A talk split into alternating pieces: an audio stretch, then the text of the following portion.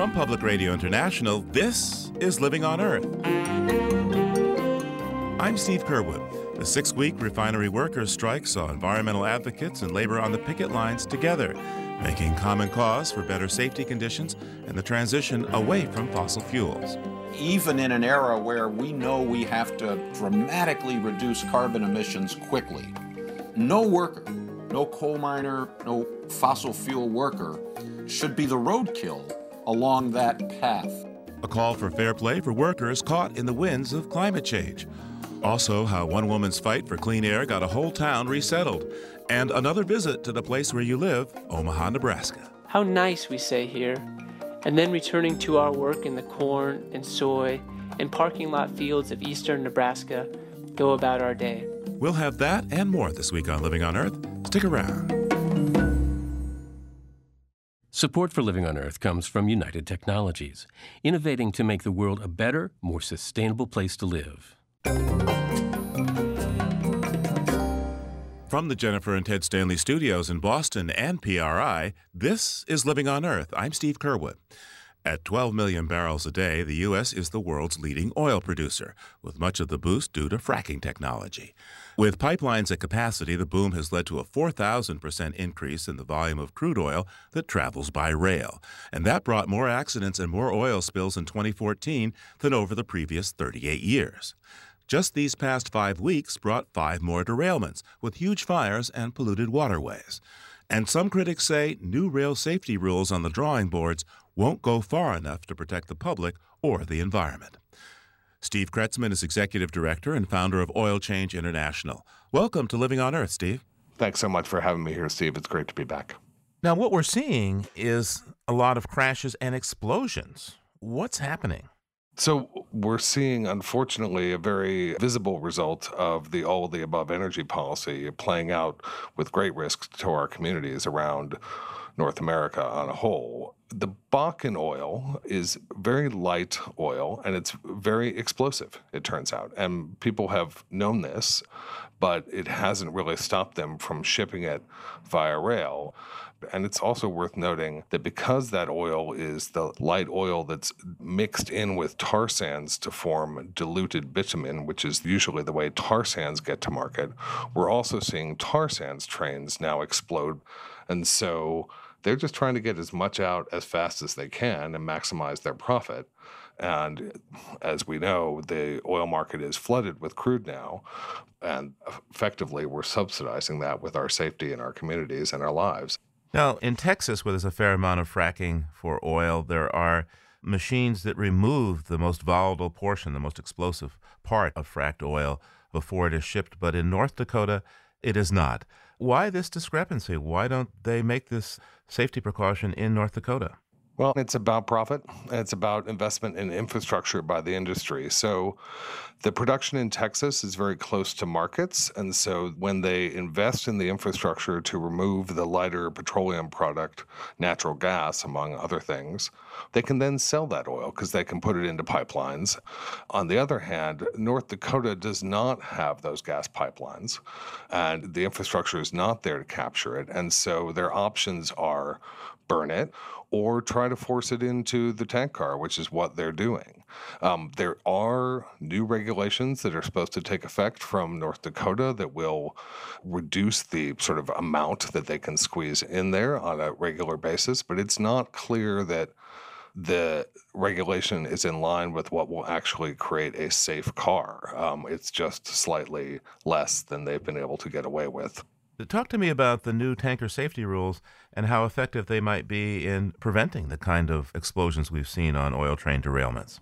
So it's not clear what the new rules are going to be. There are the North Dakota rules, which are a slight reduction in vapor pressure.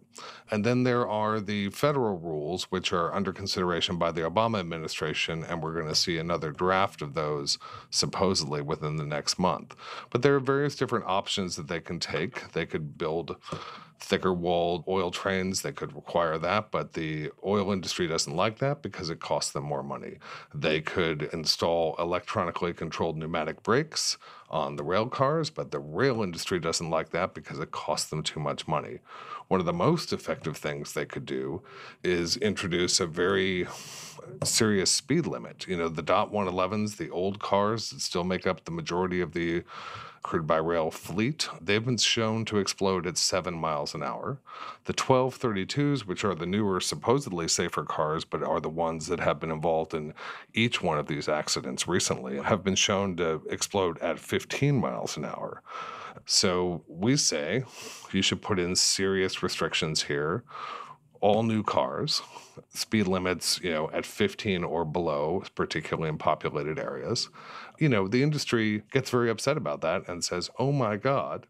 That would mean we would have to stop production. And, you know, the point is, yeah, maybe actually reducing some production in the name of public safety is worth it here. So you mentioned the communities are at risk from these uh, crude oil trains. What ones come to mind for you? So, when you look at the map of where crude oil trains are going around the United States, it's very clear. You start looking at the routes Minneapolis, Chicago, St. Louis, New York, Philadelphia, Cleveland, Detroit, all these cities have crude by rail trains, these bomb trains running right through them you know, 25 million Americans live within the blast zone here. And it's sadly not a question of if, but when one of these explosions is going to result in a tremendous, tremendous tragedy. You know, we have the opportunity to slow this down and put a moratorium in place before this happens, and we should take it. That was Steve Kretzmann of Oil Change International. Well, a moratorium on oil transport by rail is unlikely, and the Obama administration has yet to issue new rules, even after two years of work. So, in the face of the recent accidents, it's issued some emergency rules, and here to explain is Sarah Feinberg, the acting administrator for the Federal Railroad Administration. Welcome to the program. Thank you for having me. So, what do you have in place now in terms of emergency regulations, then, emergency rules? Well, we have a lot. We have a requirement of railroads to share information about the product that's being transported with emergency responders in each state. We have an emergency order that's in place regarding testing and making sure that the right tank car and right packaging is being used for each product. You know, over the course of the two years that I've, or a year and a half that I've worked on this issue, we were enforcing against violations for not testing the product properly, not packing it in the right container, not handling it the right way, not sharing safety information about it. I'm not saying things are in a good place now. They certainly aren't. We've got a long way to go. But when I think back to where we were a year and a half ago, it's amazing to me that we were actually having a conversation about testing then. Now, not long ago, there was a dramatic explosive derailment in West Virginia that involved the new kind of cars, the supposedly safer cars. And some folks are saying that apparently those cars aren't safe enough. What do you say? Well, it's really important to understand the different kinds of cars that are out there. The one we hear about a lot is the 111. That is the older tank car. I think everyone agrees across the board that that tank car is certainly outdated. It's not safe enough to hold this product or others. Industry on its own a few years ago came up with their own new version of a tank car. That's called the 1232. While it is a better tank car and it's a newer version of a tank car, one person on my team once referred to the 1232 as the 111 with a five mile per hour bumper on it. so it's a Pinto with a better bumper instead of just a Pinto. The other most important thing to think about is that all 1232s are not the same. They didn't have all of the safety components that they could have had. They didn't have a jacket. They didn't have a thermal shield. These are important components to keep a tank car from basically experiencing those thermal events that create fireballs. No matter what kind of car it is, they're going off the rails. Some folks say that the trains are just simply traveling too fast. Look, I mean, speed should be a factor, but the reality is is that in all of these derailments, they've been very low speed. In fact, the agreements that we have in place with the railroads limit speed at 40 miles an hour we've now in a position where we've got railroads functioning below the maximum speed and we're still running into problems. There is not a tank car at this moment, or even the new version of the tank car that we've proposed, that will survive a derailment above, say, 16 or 18 miles an hour. So that's one of the reasons why this issue is so complicated. There is literally not a silver bullet. It's not speed. It's not a particular tank car. It's not the way the train is operated, you know, it's all of the above, and it needs to include, frankly, the product that's also being placed into transport, the product that's leaving the Bakken and then heading to the refineries. How safe is it to allow such volatile fuel to be transported on rails? I mean, if I have to be honest, I would prefer that none of this stuff be traveling by rail. I worry a lot about not just the folks who are working on the train and the passengers on the Amtrak that the train is going by, but I worry a lot about the people living in the towns and working in the towns that these trains are going through. Now, we have some routing protocols in place. There is a whole software system that the railroads use when they are trying to determine the right route to take for a substance like this. So it looks things like city size, it looks at possible defects on rail, it looks at weather, it looks at speed, it looks at traffic, it looks at all of those factors, and it basically spits out the, the best route for you to take. Industry a few days ago went over to the Office of Management of the Budget, the folks who review the rulemaking there inside OMB, and made a lot of complaints about the proposal to have this updated form of braking. They say, oh, it won't have more significant safety benefits, it won't have much in the way of business benefits, and be extremely costly. Sounds like industry is pushing back against getting this stuff under control. Your take? Sure, and I expect that. Look, I, you know, OMB meets with industry, and but the FRA is required to meet with all interested parties as well. So, as many meetings as I did with industry, I think we all did with the environmental community, small town mayors, governors, interested members of Congress. So, there are a whole lot of folks with a dog in this fight, and they all want to talk to the regulator and they all want to talk to the Office of Management and Budget to affect the outcome of the rule. I think at the end of the day, it's OMB's job and it's FRA's job to come up with the best possible rule that we can that will actually address the challenge. To be clear, that's not an easy thing to do right now. It's a bit amazing at this point that you can take a common sense safety measure and watch the amount of time that it could actually take to turn into a regulation. But you know that's my frustration and that's that's our problem and our issue to deal with and the main thing is we should just be keeping people safe Sarah Feinberg is the acting administrator for the Federal Railroad Administration. Thanks so much for taking the time today. Thanks for having me. We asked the Association of American Railroads for comment on the proposed new regulations. Spokesman Ed Greenberg's reply is posted in full at our website, loe.org. It reads in part America's rail industry believes final regulations on new tank car standards by the federal government would provide certainty for the freight rail industry and shippers and chart a new course in the safe movement of crude oil by rail. Oil refineries are inherently dangerous places to work, plagued by leaks and explosions, and safety conditions were at the heart of the six week workers' strike that was recently settled with a tentative agreement. The union workers on the picket line also won support from a number of environmental organizations, demonstrating an important alliance between those groups. To discuss these developments, we're joined now by Joe Uehlein, Executive Director of the Labor Network for Sustainability. Welcome to Living on Earth, Joe. Thanks. Now, your organization, the Labor Network for Sustainability, put out a call for environmental organizations to support this strike. Why did you do that? Well, we did it because you know, historically, the big Shell strike in 1973 was a turning point in labor environmental engagement. You know, we had just had Earth Day. Uh, 1970, I think, was the first Earth Day. And then 73, this big strike hits in the oil industry. And there was a, a lot of support from environmental groups. I mean, they won the strike, but then there was also this deeper level of engagement between labor and environmental movements. So, whenever these kind of things happen, in this case, it was clear cut, and we came out quickly with a call for support because we need to continue to deepen those relationships, especially in an era of you know really runaway global warming and climate change, which no one was thinking about in 1973. Now, which uh, organizations, which environmental organizations responded to the call this time? Well, Oil Change International, Friends of the Earth, uh, and the Sierra Club, they were all right there real quick with really good statements. Bill McKibben from 350.org, he was right there with a great statement. And there were others, both local environmental groups in the areas where these refineries are, as well as statewide and national organizations. Even with this history, we don't often hear stories about collaboration between labor and environmental communities. For example, in Appalachia, you have the United Mine Workers Union very concerned about the carbon regulation, environmental regulation, and a number of environmental groups who aren't very interested in protecting coal mining jobs. So, history of tension here. Yeah.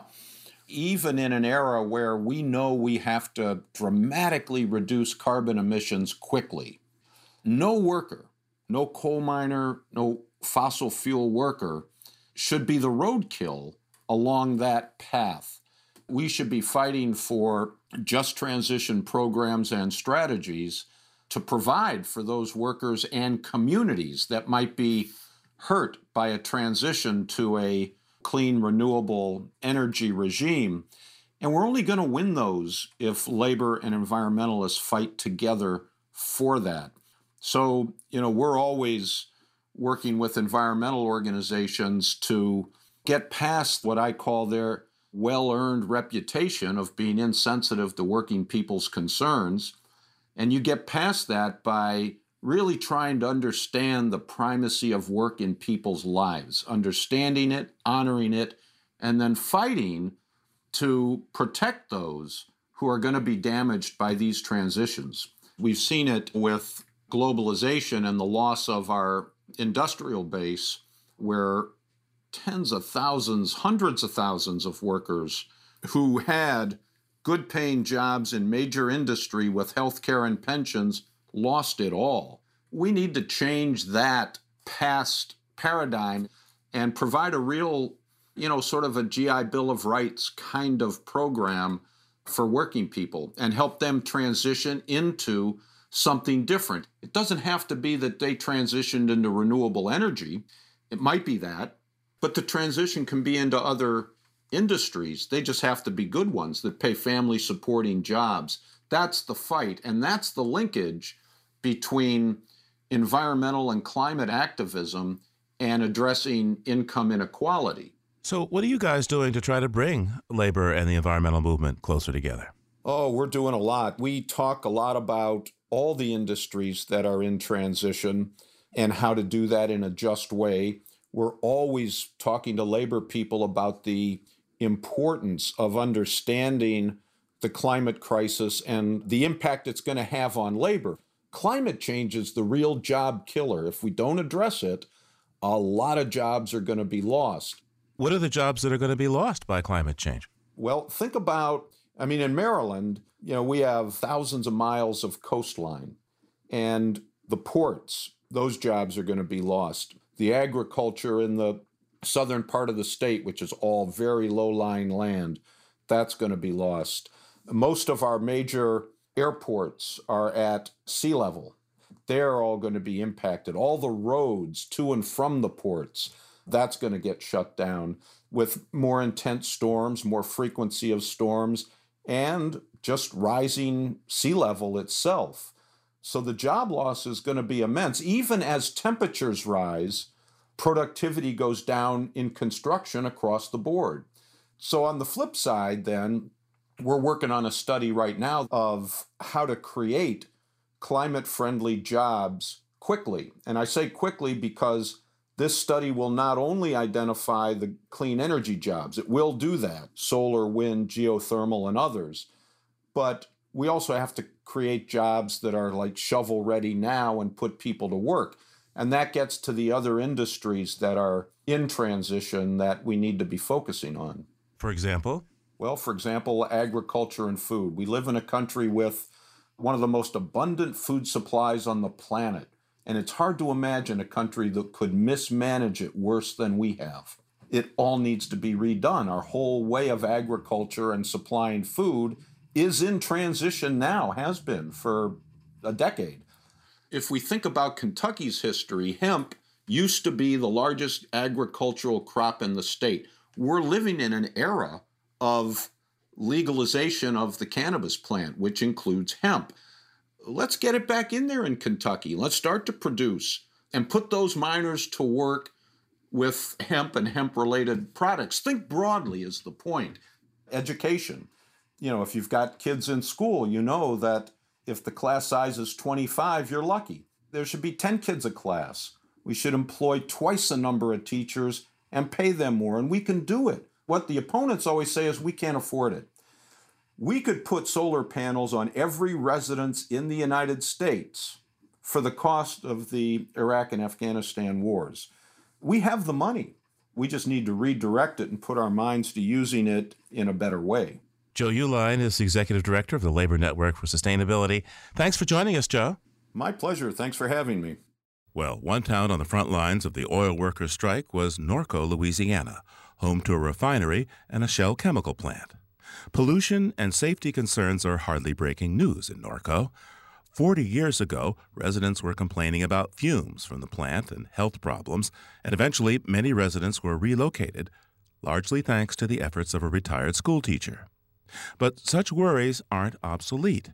Shell plans a new chemical plant in Beaver County, Pennsylvania, to make plastics using the copious local supply of Marcellus shale oil. And as Reid Frazier of the Pennsylvania Public Radio program The Allegheny Front reports, the determination of one woman in Norco years ago has lessons for residents of Beaver County today. Margie Richard is walking on a street with no houses anymore, just lawns. But that's the backyard of my, my mom and dad house, which was right there, and my mobile home, which was over here. This is Norco, Louisiana.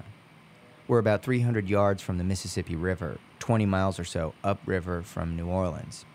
Richard is a 71 year old former school teacher. She points to a tree where her mom used to sit. She liked to sit outside. But it got to a point she couldn't sit outside because the fumes was always gas. She had to go inside. The fumes she's talking about were coming from a petrochemical plant owned by Shell a few feet away. Shell built a refinery here in 1916. The New Orleans Refining Company, or Norco, ran the facility, and eventually the town adopted the name as its own. In the 1950s, Shell built a chemical plant near the refinery in an all black part of Norco called Diamond. Richard grew up next to the plant, but years later, she would lead a fight to have the company relocate the neighborhood that she grew up in. As a child, she grew up smelling foul odors from the plant that she likened to bleach. She also remembers people in the town suffered from health problems, which she blamed on those fumes. Everybody within these two streets had breathing machines in their house. Then one day in 1973, a teenager named Leroy Jones started a lawnmower a few feet from a leaking pipeline, sparking an explosion. It killed an elderly woman who lived nearby. Her name was Helen Washington. Richard remembers the scene vividly. And there on the ground was Miss Helen, who lived in the house under sheet. And I could smell the, you could smell the, her hair. It was just awful. This was a turning point both for the town and for Richard. She began taking stock of the health problems experienced by people in her neighborhood. Her sister contracted a rare inflammatory disease called sarcoidosis. But the symptoms were so common, her sister didn't realize she had the disease until it was too late. It's like an allergy. You think you got sinus or whatever. Certain times of the year, seasonal change. Though there's disagreement over what causes the rare disease her sister had, some scientists think chemical exposures can trigger it. Richard suspects that was the case for her sister, Naomi, who died at the age of 43. Then in 1988, another explosion happened. This time it was at Shell's oil refinery in Norco. The blast killed seven workers and damaged walls and buildings around the town. It was so strong it set off alarms in New Orleans, 25 miles away. Richard decided to fight Shell to get the company to relocate residents away from both plants. Richard helped bring in an environmental group that monitored air emissions with five gallon buckets. We learn how to capture the air, how to, to have statistical reports. The group detected chemicals in the air that Shell had never reported to the state's environmental agency. This caught the attention of the press and regulators. Before long, Richard was being asked to share her findings. She spoke before the UN in the Netherlands, where she confronted a high ranking Shell executive. She remembers the meeting in which he brought a sample of air taken from Norco. I stood before at the United Nations with my bag of polluted air. And she asked the executive, would he like to breathe the air? The gambit worked. A few weeks later, another executive from Shell knocked on the door of her trailer in Norco, wanting to talk. Soon, the company was offering to buy people's houses near the chemical plant with a minimum offer of $80,000. More than 300 families took the buyout, including Richard's. Throughout the campaign, Shell denied that its plant made people in Norco sick. And though it's the subject of much debate, there's no scientific proof that Louisiana's chemical industry has anything to do with the state's high incidence of cancer. According to the CDC, Louisiana has the second highest cancer rate in the country. A Shell spokeswoman says the decision to buy out homes was in no way related to health concerns, but part of a longer term effort to create a green belt around the chemical plant. Still, even industry backers say big chemical plants in Louisiana are better neighbors these days than they were a generation ago when Richard was fighting Shell. The industry recognized that it had to do a better job communicating with and listening to the citizens who lived in the communities around them. Tim Johnson is a public affairs consultant to the petrochemical industry in Louisiana. He says experiences like those at Norco have been part of an evolution the industry has undergone in the past 25 years. Part of this had to do with companies simply wanting to do the right thing. But he even admits part of it was because they were forced to. You have to be honest to say that a lot of the improvements they've been they've made have been as a result of regulations. These improvements have cut toxic air releases in Louisiana by about half of what they were in the early 1990s. The EPA now has a program to ensure that black and other minority neighborhoods like the Diamond section in Norco aren't subjected to inordinate amounts of industrial pollution. Today, Diamond, the neighborhood where Margie Richard grew up, is quiet except for the hum of Shell's chemical plant. About 40 families stayed here Instead of being relocated, they received a home improvement grant from Shell. One man who stayed behind is Lionel Brown. On a Saturday afternoon, Brown tinkers with his brother's pickup truck in his driveway. I saw no reason to move. Yeah. So, so I, you know, I didn't, I didn't want to sell. And then, first of all, they wasn't giving enough money for what I had. What he had was a house and four adjacent lots. Now that air monitors have been installed in the neighborhood, he's also not so worried about pollution. Brown works at a nearby chemical plant for Dow. That makes him feel safer about living next to the Shell plant, even though he knows the chemicals made at his job are dangerous. Uh, they make stuff that'll kill you. hey, you know, and, and, and but everything is contained. Margie Richard now lives 15 minutes away from Norco. She thinks community leaders in Pennsylvania need to pay attention to what Shell is considering for Beaver County. You should have input in what is going on. She says it took decades, but Richard thinks the town and the company finally learned this lesson. That's Reid Frazier of the Allegheny Front. This story was supported by the Fund for Investigative Journalism. We head off to the prairie now for another installment in the occasional Living on Earth Orion magazine series, The Place Where You Live. Orion invites readers to put their homes on the map and submit essays to the magazine's website, and now we're giving them a voice.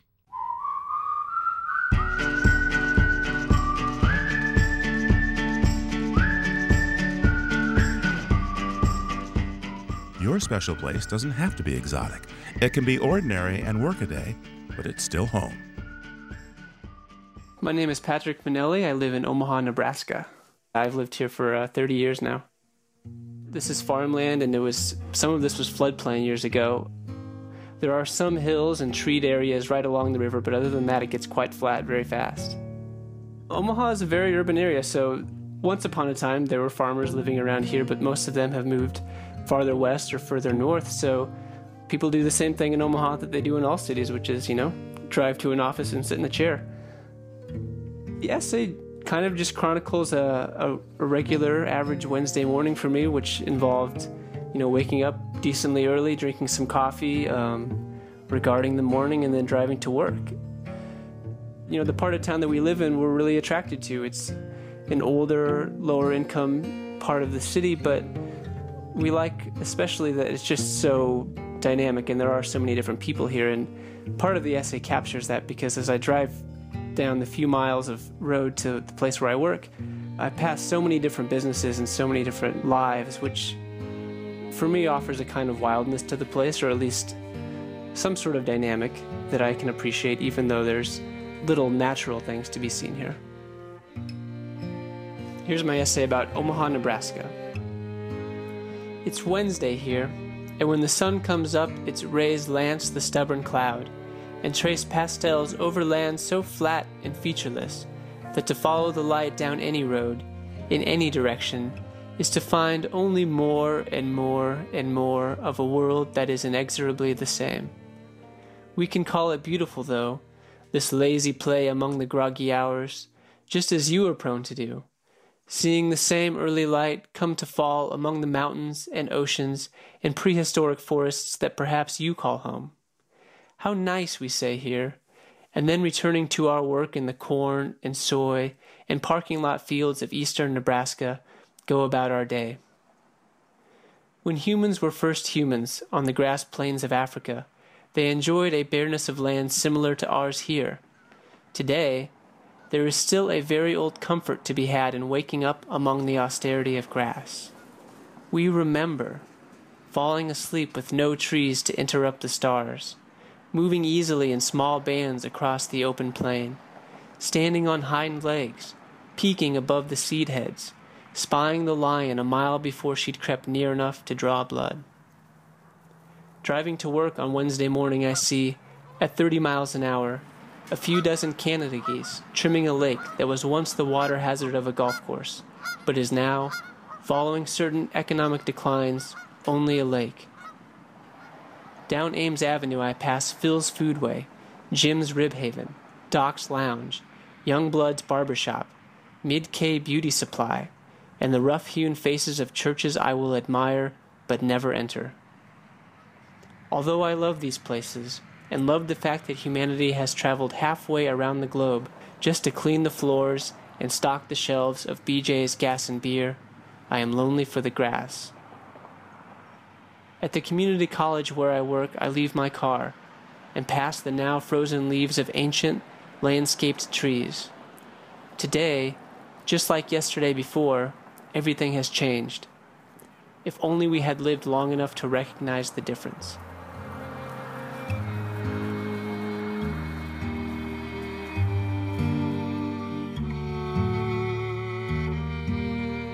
Think that to some extent we're all attracted to absences. And when you live in the Midwest, you get reminded of absence wherever you look because the landscape has been changed so much by agriculture and by industry. As far as we know, humans are the only animals capable of nostalgia. Sometimes it can feel like a drag to have been born into a time of such change and so much depletion, but to some extent, this is just a very human way of looking at things. Mountains and mayflies don't have this problem. We live just long enough, apparently.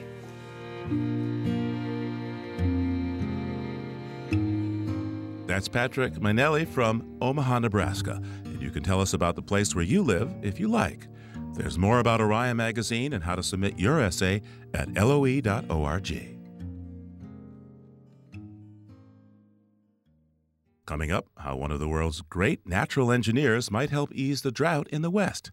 That's just ahead on Living on Earth. Stay tuned.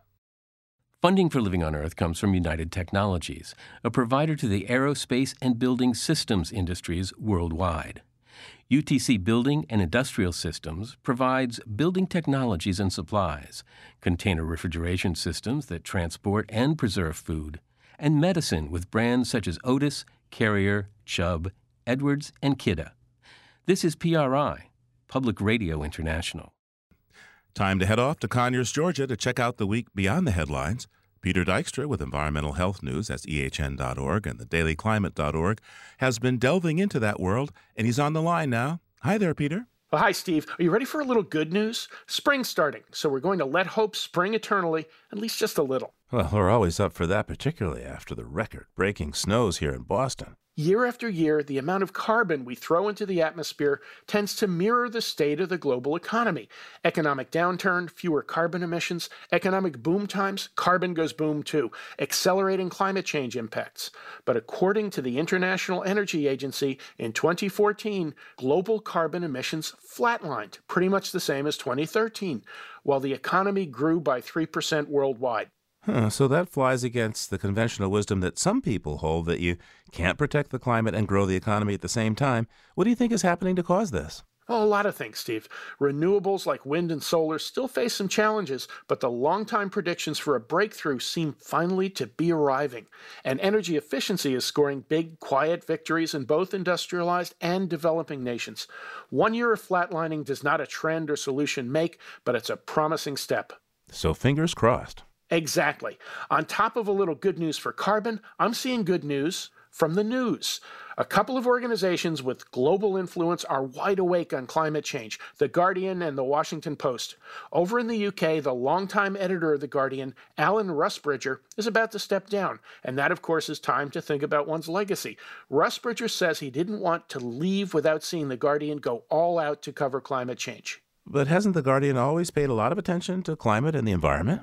They have, but this is different. Alan Rusbridger says that climate is the most important story of our time, and for once, his newspaper and website are covering it like it is. And what about the Washington Post? You know, I lived in Washington for 12 years, and the Post was my hometown newspaper. It had a reputation for being very provincial about the federal government. If you were an environment reporter, you didn't cover the environment, you covered the EPA.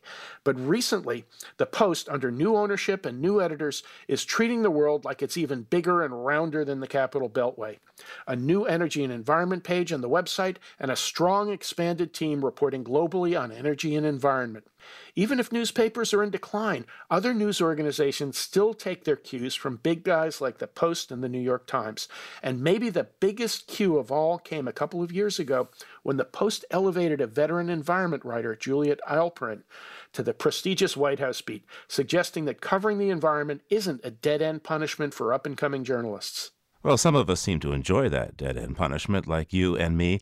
And you know, I've always thought climate was the biggest story. Still is. Hey, what do you have from the history file this week? Steve, 20 years ago this week, gray wolves were reintroduced to Yellowstone National Park in what has been described ever since as a classic success story of restoring an ecosystem. In some places, hunters and ranchers don't like wolves because they can prey on game animals or livestock.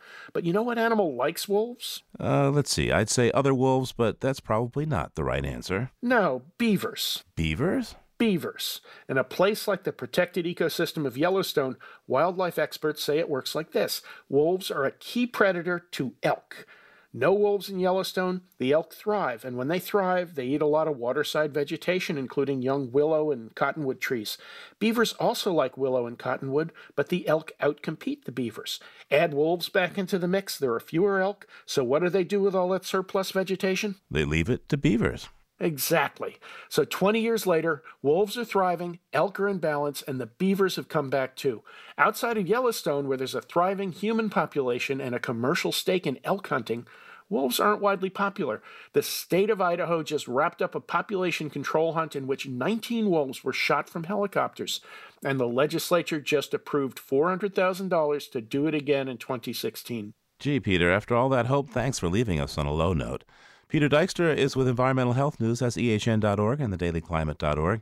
Thanks so much. Talk to you soon. All right, Steve. Thanks. We'll talk to you soon. And there's more on these stories at our website, loe.org. Well, if we were to leave it to beavers, some of the effects could be downright breathtaking. Out in the American West, beavers once numbered in the millions before European fur trappers arrived. But by the end of the 19th century, the beaver and their dams were all but gone, allowing the West to be won by farmers and ranchers.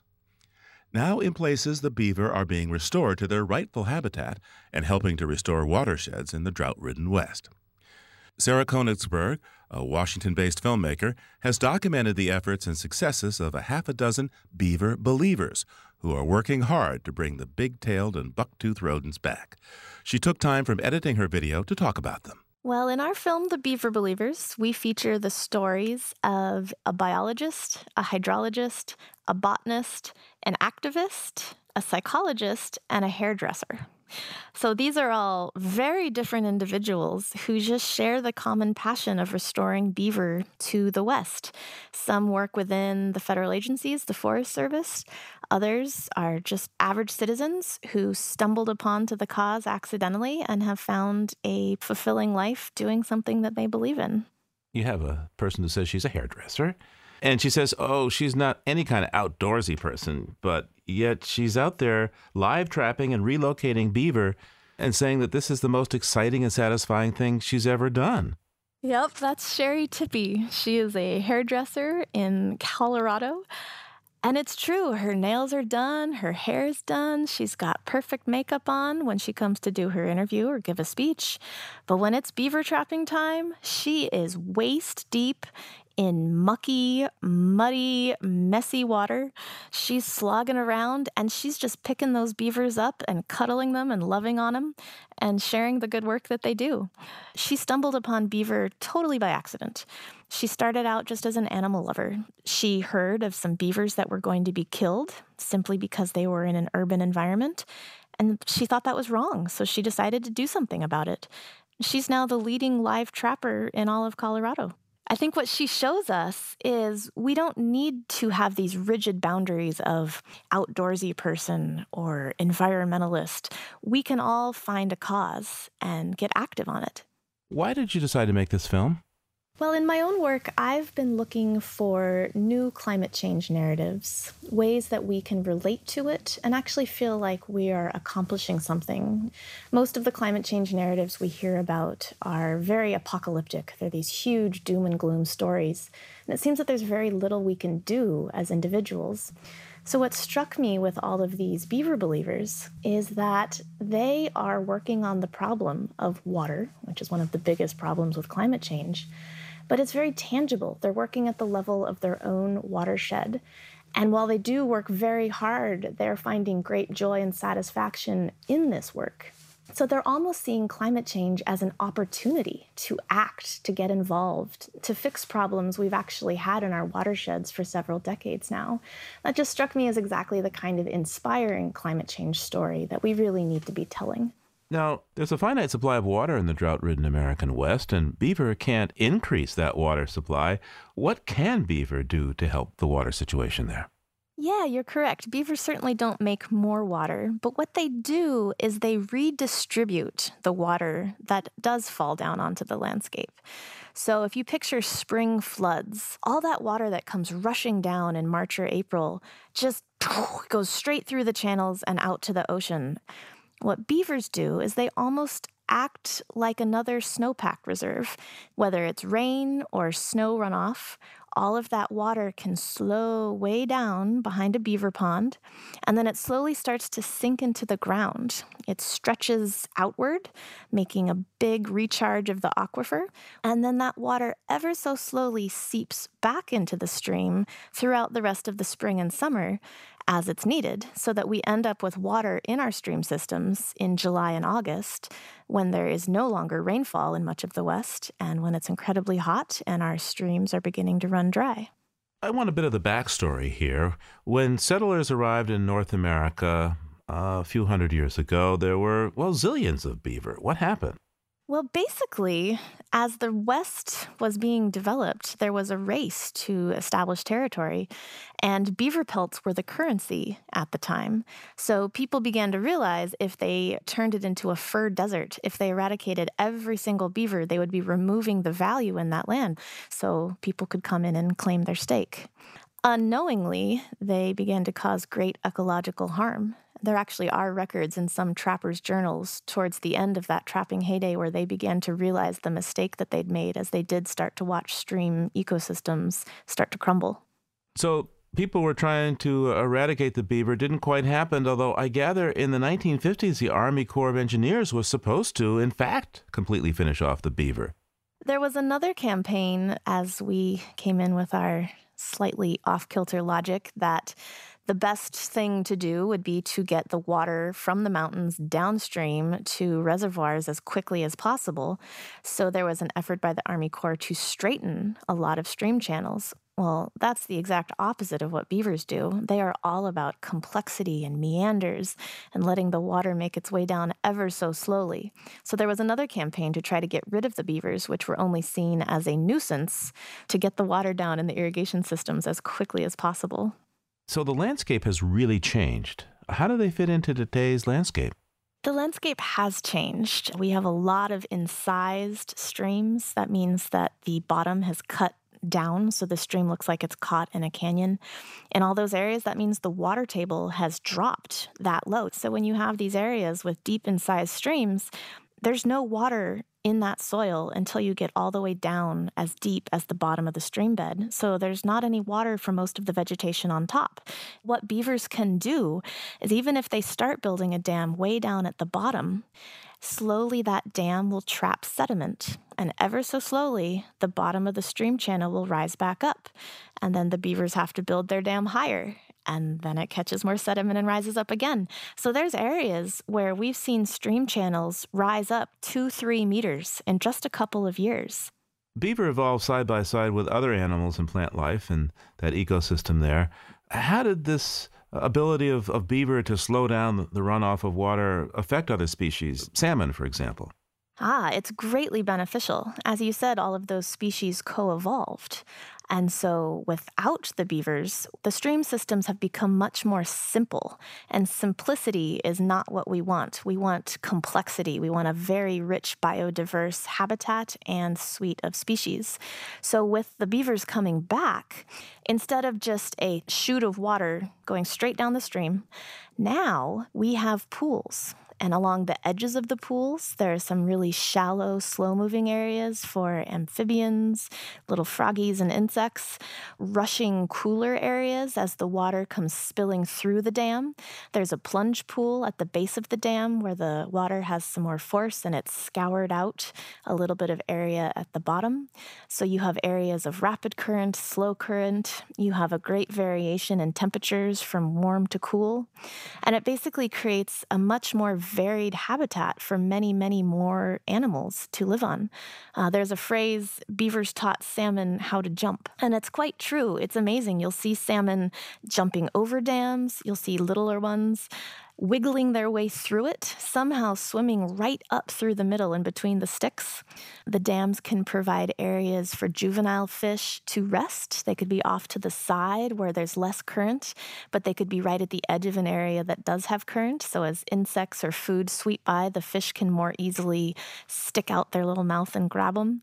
They have areas to hide from predators. Also, then there's a lot more vegetation that can grow on the sides. So there's areas the fish can rest in the shade shade and not warm up and overheat. Sarah, what does it mean to think like a beaver? Yes, one of the themes in my piece that I really love is called Thinking Like a Beaver. And what that means to us is learning to discover a way that we can live where we're actually doing good.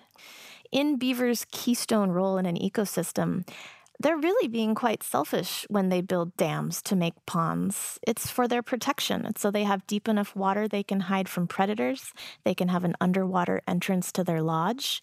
But they are doing something that is very helpful and very good. And I think today we hear so many stories of humans just causing harm and being detrimental in everything we do to nature and the other creatures around us. So I really like this idea of learning to live in a way where by taking care of ourselves, we also take care of the nature around us. I love that we can still stumble upon other species that can surprise us and that we can learn from. Beavers are very social. They're monogamous. They're fabulous parents. You can see them teaching their children. They'll have little babies on their backs. Uh, I've stumbled upon a few areas where you could see some really poor dam building off to the side of the real dam, where perhaps the, the first year kids were practicing, trying to imitate mom and dad. They really are lovely little critters. They have little personalities and they're very friendly. They're not aggressive or mean. They're a little bit shy. You can tell they'll slap their tail on the water if they get scared. But it's really fun to sneak out to a pond in the evening right before the sun sets. And you'll see them come out of the lodge and start to swim around the pond and cut down little branches. And then poof, they slap the water. And I almost drop my camera and they dive under and hide out for a while. Sarah Koenigsberg and her team are producing The Beaver Believers. It's a documentary about the work of six people to reestablish beaver in the American West. And we expect this film to be out sometime in 2015. Sarah, thanks so much. Thank you.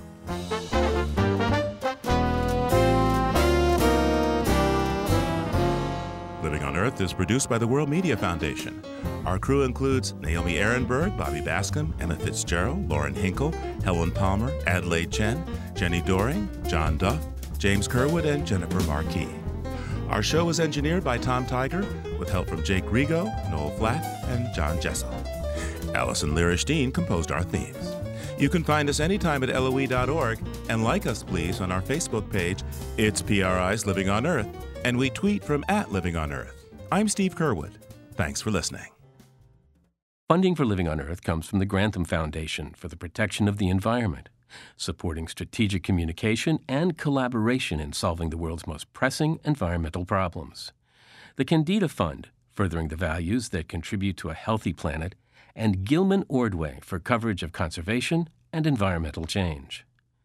Living on Earth is also supported by Stonyfield Farm, makers of organic yogurt, smoothies, and more. www.stonyfield.com. PRI, Public Radio International.